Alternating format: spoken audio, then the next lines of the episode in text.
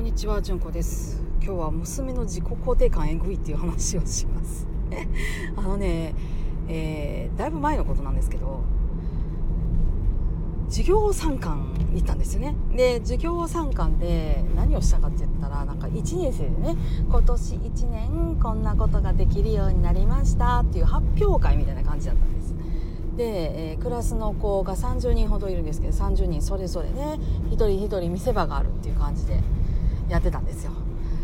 でねもうみんなあの何々ができるようになりましたとかっていうやつなんで結構ねすごかったんですがその中でねうちのね娘はねクラスで多分一人だけだったと思います。そのね何々をやりますって言ってやってあの失敗 失敗っていうかねできひんかった人なんですよ。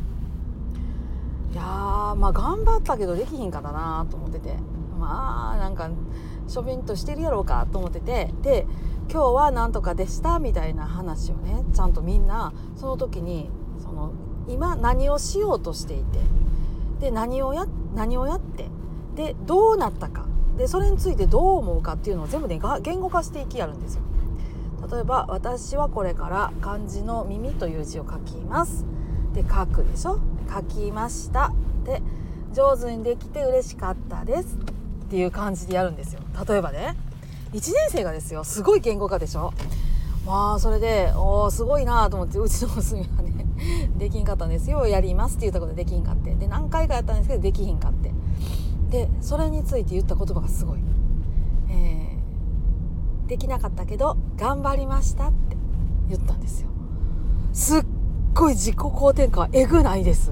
でこれって、えーできひんかった場合とかできた場合とかって事前に考えてるのかどうか分かんないんですけど考えてたとしてもすごいし考えてなかったとしたらもっとすごいしっていう感じ。いやーもうね完全に私もちょっともう驚きまして。いやーすごいうちの子みたいな感じで。なりました。いやー自己肯定感すごいね。で自分やったらどういう風に言うやろう。なんかこう失敗しちゃったっていう感じで泣いちゃったりとかするかなって思って。でだいぶねそういうところのその失敗も上手に経験にしていくっていうの教育になってるのかしらとかね。いろんなこと思いながらまあでもうちの娘の自己肯定感のあのえぐさにこう驚愕をしたという話でした。すいませんめっちゃ雑談会なんだけどちょっと思い出したので撮っておきました。